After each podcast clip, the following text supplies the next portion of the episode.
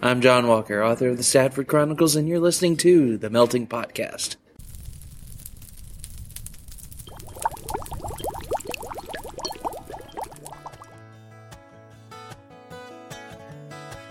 You're listening to the Melting Potcast a writing variety show featuring a little of everything, from everyone. everywhere.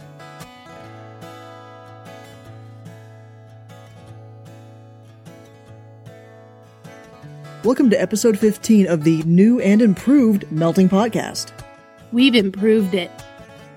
We have all kinds of things for you. We have panels that we recorded at Balticon 49. We're hoping to start releasing special content in the mid month. Um, no promises on how consistent that's going to be starting out, but you're going to start seeing things. Yeah, tentatively bi monthly. Uh, don't depend on us because we're flakes. But flakes are good if it's like parsley flakes on top of a pizza or something. Or if they're frosted flakes. Ooh, frosted flakes. They're great! And so are we. Speaking of people that are great, what about our listeners? Oh, you mean our word chefs? I mean, our lexiconnoisseurs. Now, where would you have come up with a term like that? That would come from Stephen Granade and Alex White of the Disasterpiece Theatre podcast. Go check them out. They have renamed you listeners, and um, I really like saying lexiconnoisseurs. We've been waiting for a couple of months now to be able to say this. And we finally get to. So, embrace your new title, you lexiconnoisseurs, you. We are going to keep the Word Chef title around. That is going to be held for our contributors. So anybody that has submitted a story or a web comic, more details on that later, or voice acting, those are our Word Chefs. You want to become a Word Chef and get your name on our website, you got to submit something. You know, send us stuff. We like stuff. I like stuff. We're going to move on to our featured story. This is different. We have our Stoke the Fire stories, and they're wonderful. We have our main ingredient stories, which are also wonderful. This story is both and neither. This story is being presented as a main ingredient story, but it was actually inspired by one of our Stoke the Fire prompts.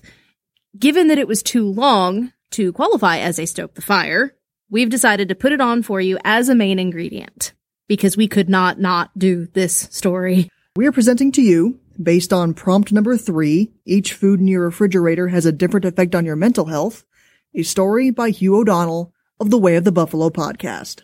Bon appetit. The Icebox by Hugh O'Donnell. Magus Gloriana Bywater, matriculate of the Esoteric Academy for the Wise of Karabos, and member of the Order of the Astral Circle, spellcaster of the Freelance Hunters, and part-time adjunct faculty at the EAWC, woke up hungover. Cheerful morning sunlight streamed through her window and onto her face. She grumbled and turned over. She contemplated blotting out the sun and plunging the whole land of Elentera into a thousand years of darkness. But that sort of thing took a lot of prep time, and she could barely sit up without being sick. She tabled the idea until after breakfast. Instead, she stumbled carefully out of bed and nearly crawled to the privy. When she reached it, she found the water butt had frozen in the night. She took a deep, cleansing breath and stretched out her hands. The silvery tattoos that covered her small hands glinted in the morning light.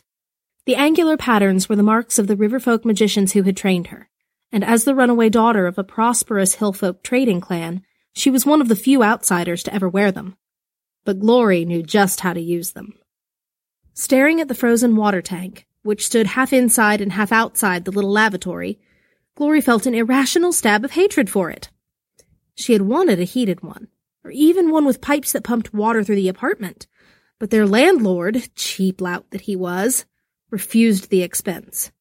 So they had to suffer with the damned thing constantly freezing over in the winter months. Bingo, ever the penny pincher, had agreed, claiming that they would rarely be in town when the river folk were sleeping under the ice. It showed what he knew. It was midwinter and they'd barely left the city. Glory concentrated, and waving her hands in delicate gestures, pulled the image of the runes she wanted from the visual chaos of her tattoos. The spell gathered itself in her mind, and she channeled it outward, expelling a simple blast of fire at the irksome water tank. There was a squeal and pop of protesting metal, and a wave of steam engulfed her small frame. She ladled out a pitcher of warm water and washed up. The satisfaction and warm water soothed her headache, but did little to improve her mood. Next, she pulled on her dressing gown and stomped down the hall of the suspiciously quiet apartment. The rooms were actually quite spacious for Karabos. She shared it with her fellow freelance hunters, the pikeman Joachim Verne, supposedly a man from the barbarian regions of the icy mountains, and their fingerman, Bingo Proudfoot. Bingo was a half-tall hillfolk like her, but his surname marked him as a clanless city dweller. They each had their own bedroom, a shared privy with its own toilet, although no further running water, a kitchen with a second water butt, and a living area that served as their sitting room, office, and client reception area for their not quite respectable adventuring business. The parlor didn't look quite so professional this morning. Bottles of varying sizes and colors littered the tables, along with the remains of meals, old broadsheets, and other assorted rubbish. Sometimes she hated living at the office. As a member of the Astral Circle, she could easily take rooms at the club tower, which rose like a cunningly crafted iron and concrete iceberg from the surface of Lake Karabos. The rooms were damp and chilly, and the astrologers and astronomers spent the whole night arguing as they climbed up and down the stairs, but at least it was clean. She started clearing up the worst of the leftover chicken bones and apple cores when she spotted Bingo snoring on the couch, the lazy bastard. Wake up! She shouted testily, and noisily grabbed a pair of bottles. He sat up suddenly and shook himself. For a moment he glared blankly at her. Then the pint-sized ex-thief grinned broadly at her. Good morning, Glory. Is the tea on yet? Don't you good morning me, Proudfoot! How are you so blighted, Chipper? Bingo hopped to his feet, stretched, bringing his height to nearly four feet, and cocked his head thoughtfully. I don't, Granny, why, but I feel great today, he said. Glory eyed the debris of the previous night's debauchery.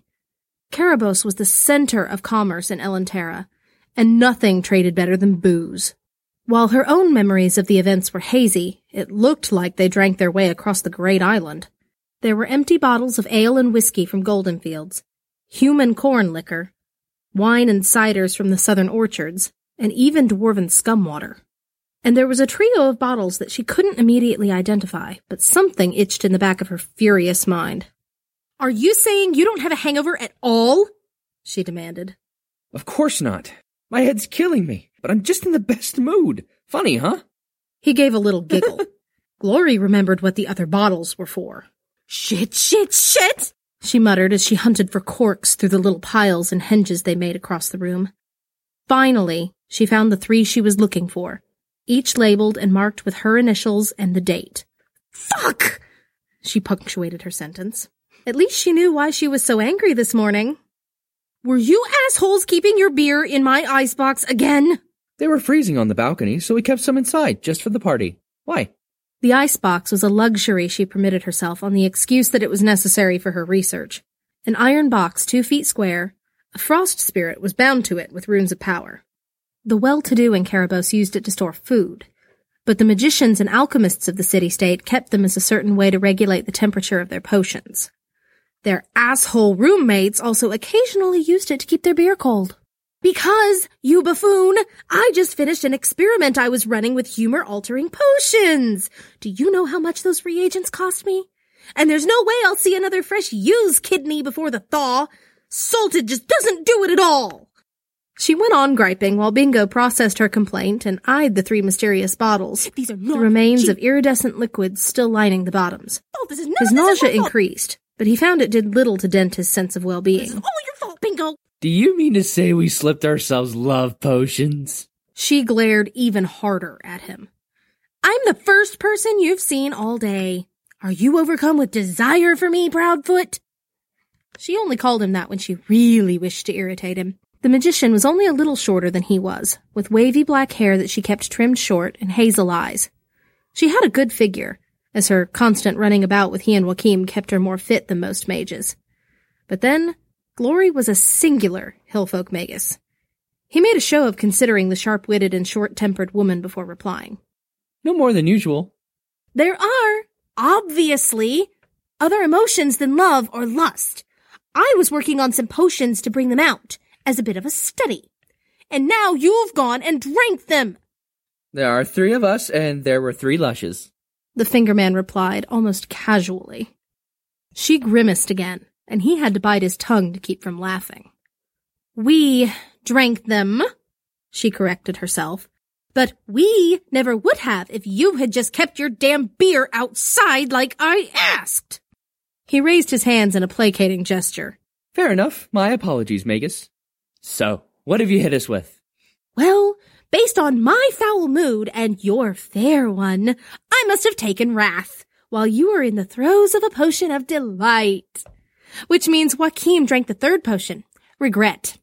The elegance of the deduction took a slight edge off her mood, but she still felt like strangling someone. When Bingo burst out laughing at the news, he became the most likely candidate. What is so God sworn funny? Bingo struggled to catch his breath between gasps of laughter. Joachim got the regret potion. the bludger who's left more destruction and tragedy in his wake than anyone in Caribou City. The man whose personal motto is live for the day. The man who refuses to talk about his past, and you gave him the regret potion. Bingo doubled over in another fit of giggles. I didn't give it to him. He took it, as you will recall. How dare the little twerp imply that it was her fault for leaving poorly labeled bottles of spirits around? It was true that Joachim was reticent about his past, and vague when pressed for details. He had shared many of his exploits in his youth as a mercenary.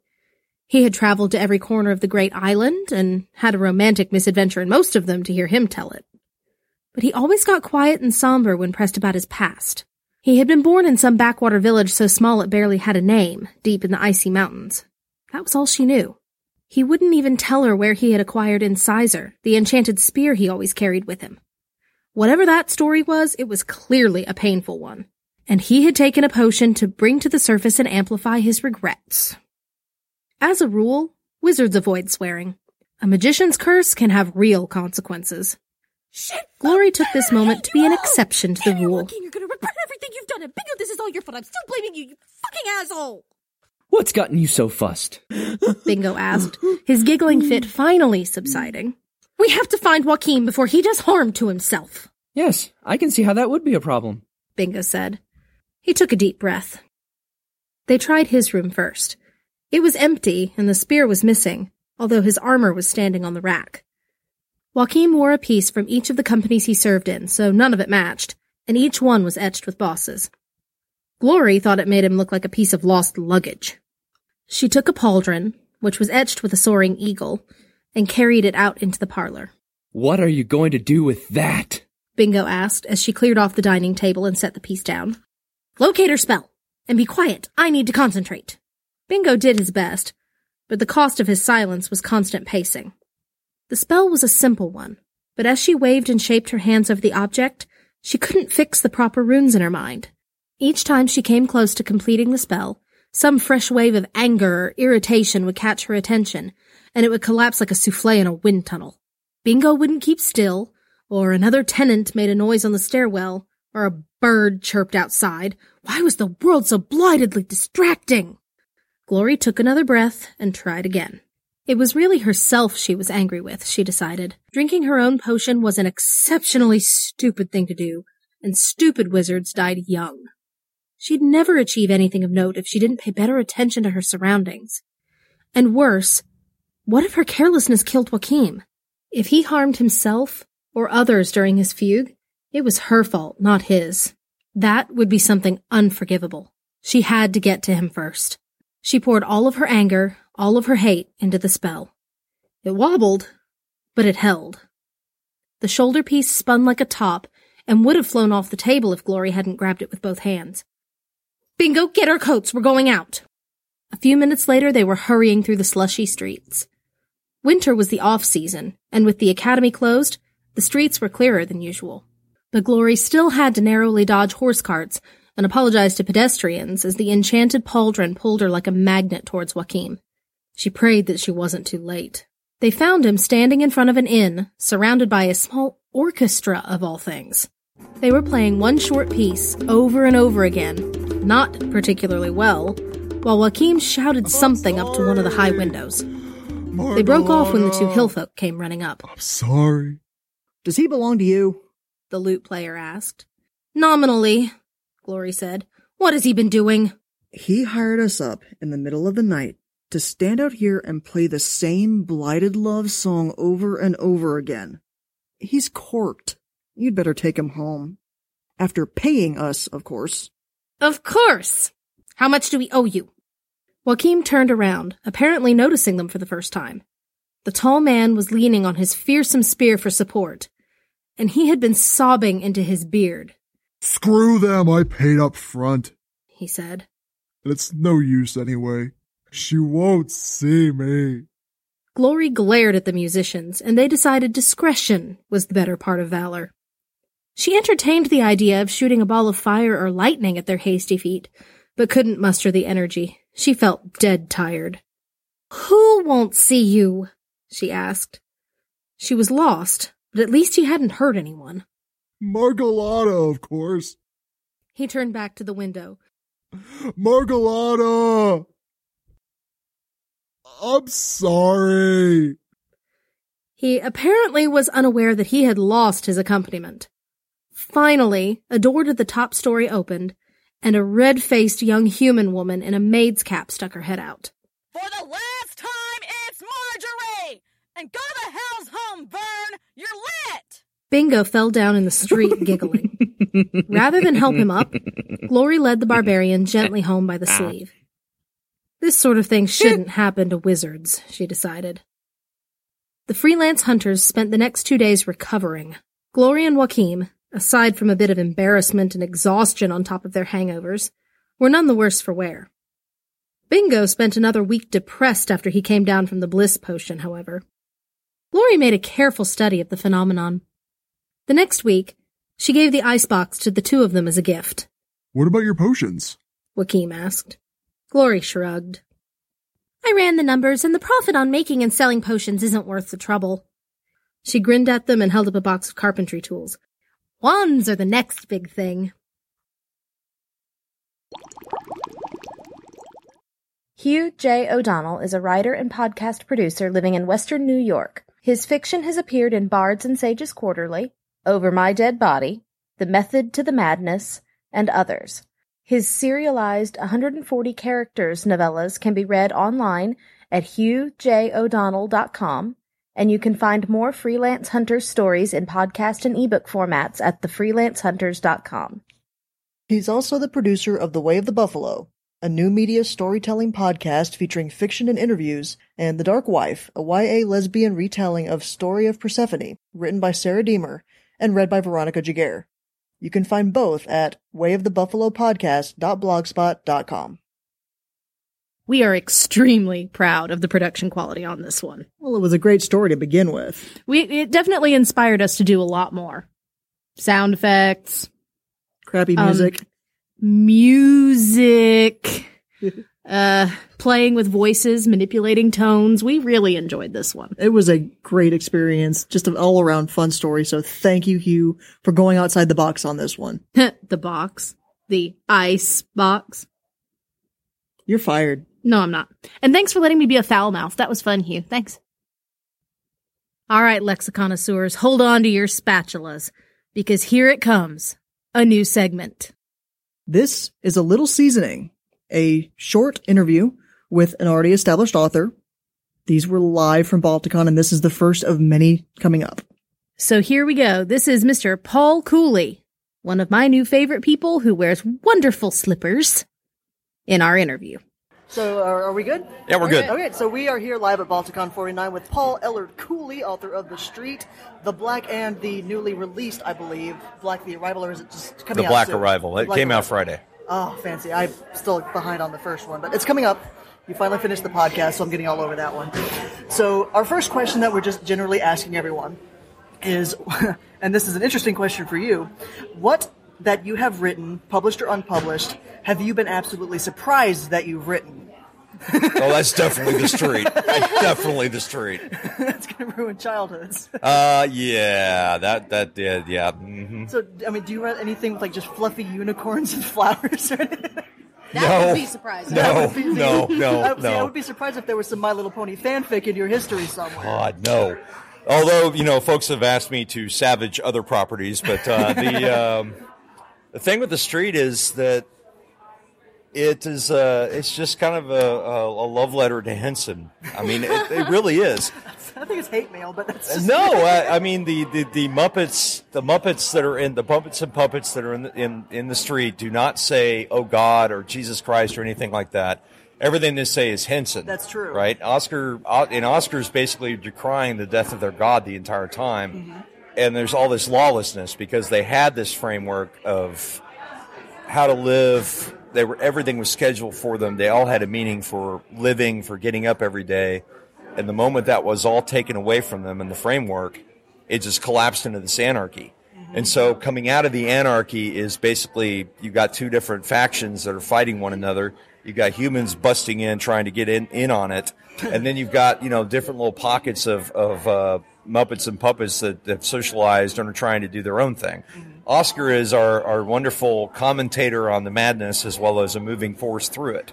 And um, I like the idea that I can go after these puppets that have that I have so much affection for because they you know the, the street puppets my slummy puppets as I call them they taught me how to count. They taught me my ABCs they taught me socialization when I was growing up in Canada that's the only place I saw black people. I'm serious. I'm serious. Ben Ben can laugh because back in the 70s in Calgary? Yeah.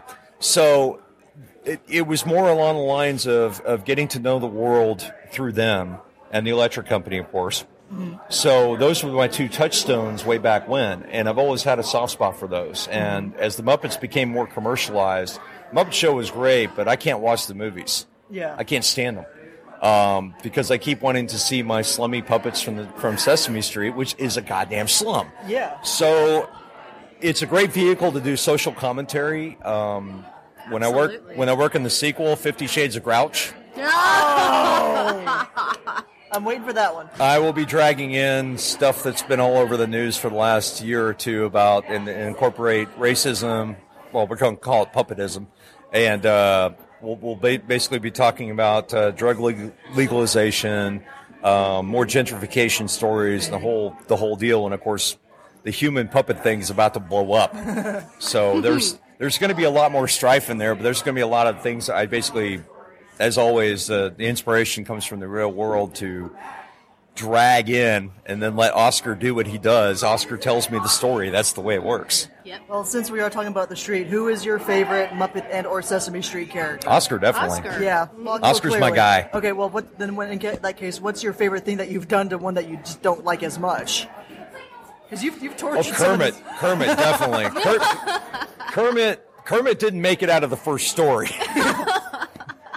and, and, and, and another beloved Muppet didn't make it out either. And I, I, I- there's a clear delineation in my head between puppets and Muppets. Yes. The puppets are Sesame Street. The Muppets are the Muppets. Okay, Yes. okay. And there are some that end up in both worlds, but uh, Kermit's always a jackass, so I was glad to do what I did to him.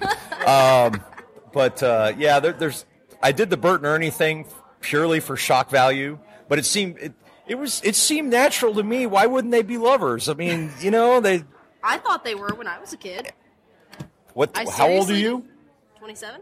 So that's how much the world has changed. Yeah, We were still watching Donna Reed reruns back in the seventies. That's where we're a man and wife who have you know three children still sleep in separate beds. just put it this way: our parents were teenagers in the '70s, so Yeah. There you go. so uh, you got your usual questions. My question um, What would you consider to be your greatest strength as a writer? What do you do best? And you're doing this under duress, so don't feel guilty. We're getting, we're getting a lot of flack for this question. I would like to think that my best skill is making characters that you care about and then doing absolutely horrible, awful things to them and making you want to keep reading because you want to see how and if they're going to get out of the mess that I've put them in. Um, I. I, George I, R. R. Martin with puppets. Well, no. not, not always. No, I mean my, my favorite book that I've written is definitely Closet Treats, and it's one that sells the least, um, which is a bit upsetting. But at the same time, I like writing those character focused stories. The Black is in the thriller genre. Thriller genres require this huge plot driven stuff. You can't focus as much on the characters, and that's what the market wants. And that's been bringing me a lot of coin. But the my first true love is still going to be working with one character or a small group of characters and then tracking how their lives are changed by events that are going on. That's what I hope I'm really good at. But uh, to be honest, I just want to get better at the craft, get better at, at doing everything, and I'm nowhere near where I want to be, and never will be actually. Well, that does lead into our next question. We'd like to flip that. What would you say is your greatest weakness, and how have you striven to overcome it? You're assuming I've overcome it. How, I said striving to. So striving to overcome it. I don't have any weaknesses. Okay, that's Paul Eller. I have tons of weaknesses. Humble brag. Humble brag. Um, that's a really hard question to ask or answer, rather. Yeah, it was pretty easy to ask. I had no problem with that. It's pretty easy to ask. I think at this point that probably my biggest weakness is in writing longer stories. Um, sometimes plots, the reason why I love novellas and short stories is I can focus on a few days in the life and make them absolutely extraordinary. Mm-hmm. And they're short and they hit and there's no filler, there's no bullshit. I just want to get you the story and get you through it. That's a page turner. You're going to hate me when you get to the end of it because it ends. And you'd be like, there's all these little subplots you could have done. There's all these other things you could have done. Well, yeah, but that's not the story I wanted to write. So I can make a damn doorstop if I want to. I'm going to have to at some point because I think TB4 is going to be huge. But the, uh, um, but the, the bottom line is I like as a reader stories that don't dwell too much on description, and that is a really difficult thing to sell in certain markets. Uh, Garaga's Children, for instance, probably suffers from that, and it's in the fantasy realm, so to speak. But I don't spend 15 pages on goddamn Bannerman flags and how they came about because that shit's boring to me. Mm-hmm. I don't want to write it, but there are readers out there, and there's a whole market. That's what they want to read, and that's not me. So finding your niche and finding what works in the genres you want to work in is a constant full-time job. Absolutely. And you can't go after the low-hanging fruit of, oh, today steampunk's popular, tomorrow's zombies, whatever, vampires. Oh, I'm glad that's ending. Yeah. Vampires, please die. Just Well, for real, did. just That's be the no, just die again. Yes. Um, so the the uh, part of that is basically looking at at what's going on, maintaining a, a good line, reading outside your genre, talking to other writers, and paying attention. Paying attention to the news, paying attention to what's going on around you. What what new things can you incorporate? How can you make your stuff stand out from somebody else's? And that's a constant battle, considering there's so many books, there's so many people not reading. Um, and then, of course, finding stories that will make good audiobooks because that's kind of how I got my start. Yes. Do you have anything else? No, I, you absolutely answered everything I was asking. That was brilliant. Well, I do want to ask. So, what? Uh, obviously, the Black Arrival has uh, just been released. So, what's next? Oh boy, I have to finish uh, Daemons of Garaga, which is the um, Legends of Garaga told uh, the story of the mythos from the human perspective, from prehistory to the burning of the Library of Alexandria, the first burning. And then Daemons of Garaga will tell a story of three generations of Garaga's children, of Nephilim, from uh, more or less prehistory to um, Hammurabi's Babylon. And so it fills in some blanks here and there. We'll talk about the sack of Ur by the Elamites. So when the Iranians first came over to Iraq and plundered the place. Oh, you're, you're talking history. You're speaking my language here. Oh, then you need to go check this out because Yes. I absolutely destroyed Akkad, um, Babylon, Ur, you name it. Also the Indus Valley, uh, that whole area. Someone area, who knows what Ur is. the different patron gods and everything else, and how it all fits together. I'm just going to leave this with you and walk away. So I mean, it's it's it's it's niche. Mm-hmm. Historical fiction is a really hard sell. Historical mm-hmm. fantasy even worse, and it's kind of hard to stand out from that. But I got I got to get this book finished. I got about seven thousand words on this one story, and it's three novellas, and then that will be done. And then I have to go finish Flames, which is a story I started writing before the Black happened.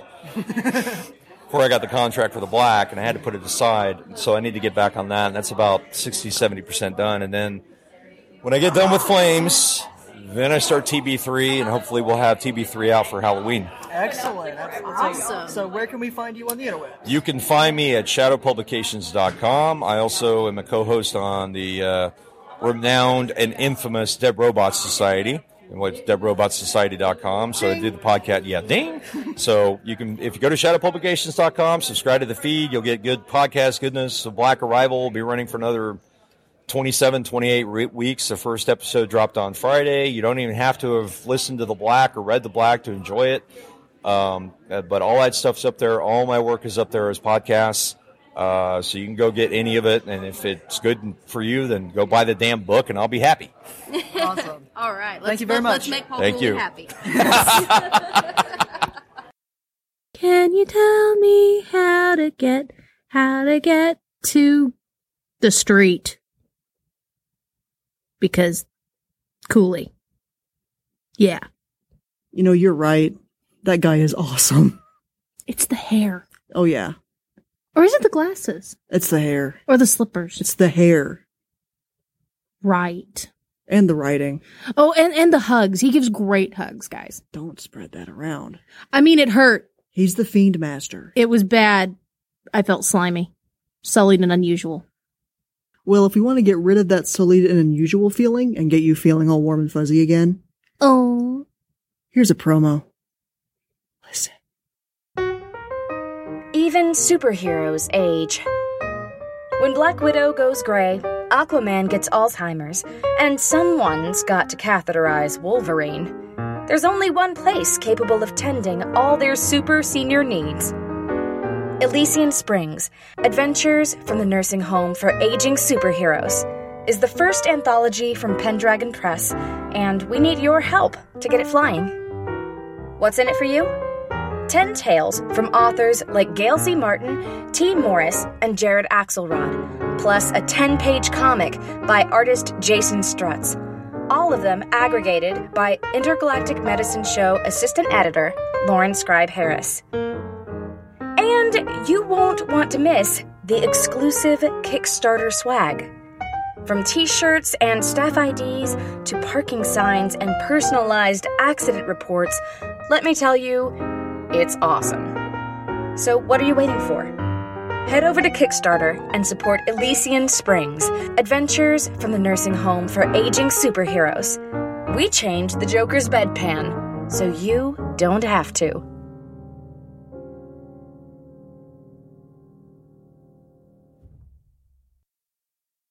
Okay, that's about a nursing home for really old people.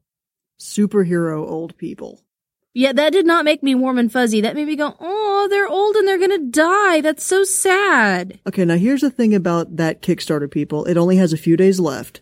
Please go and back it if it's something that interests you. And I think it should interest you because I may potentially have a story in the anthology. And if you're like me and the prospect of one person's story isn't enough for you, then what is? Go back it. It's awesome. So says me. All right. So since we are a variety show, we need a variety of things. We need stuff. And you need to send us stuff. But in order to know what kind of stuff you're going to send us, you might need a little poke or prod or another word that starts with P. What's a good one? Potato. I like potatoes. But I was thinking of something else. Um, prompt. Right. a prompt. So right now we currently have two prompts open. Prompt number five, which is something in the bathroom is your character's spiritual leader or confidant. And prompt number six, why is everyone afraid of the mailman? Now here's the thing about prompt number six. We actually did get a web comic submitted to us based on prompt number six. How cool is that? Kind of freaking awesome. It doesn't translate well to audio. Well, seeing as it's visual, I would assume that to be true. So you'll be able to see a link in the liner notes for this episode that will take you right to Patrick Toner's website where you can see that webcomic. And Patrick Toner is P-Tone of the Way of the Buffalo podcast. Oh, he's awesome too. He's cool. So yeah, we're featuring both hosts of The Way of the Buffalo in this episode. I think they did this on purpose. Bump. Well, they promoted us pretty hardcore by interviewing us at Balticon Live, Uh, so That was such an awesome experience. So yeah, this is kind of our shout out, return the love fest to them. love, love, love, love, love, love, love, love, love. Well, that's it for this first anniversary episode of the Melting Potcast. Oh, oh, oh, oh, oh, oh, oh, oh. One Okay. more thing. Okay, so we had the P's Oh. earlier, now we have the O's. Oh. I hope you will all join me in saying a very happy birthday to our very own host, AF Grappin. I won't tell you age, but it's 31. Happy birthday! Speaking of me, I just realized we didn't introduce ourselves at the beginning of this episode. I'm AF. I'm Aaron, and you've been listening to the Melting Potcast. Send us stuff, and we'll feed the masses. Thank you for listening to the Melting Potcast. You can check out our website with submission guidelines and current prompts at TheMeltingPotcast.com. You can also find us on Twitter, At Melting Potcast. Or you could email us. The Melting Potcast at gmail.com. The Melting Potcast is released under a Creative Commons, Attribution, Non Commercial, No Derivatives license, which means you're free to copy it and share it as long as you don't change it, don't sell it, and always link back to the website. Sound effects are by the Free Sound Project. And our theme is by Drew Rich Creek.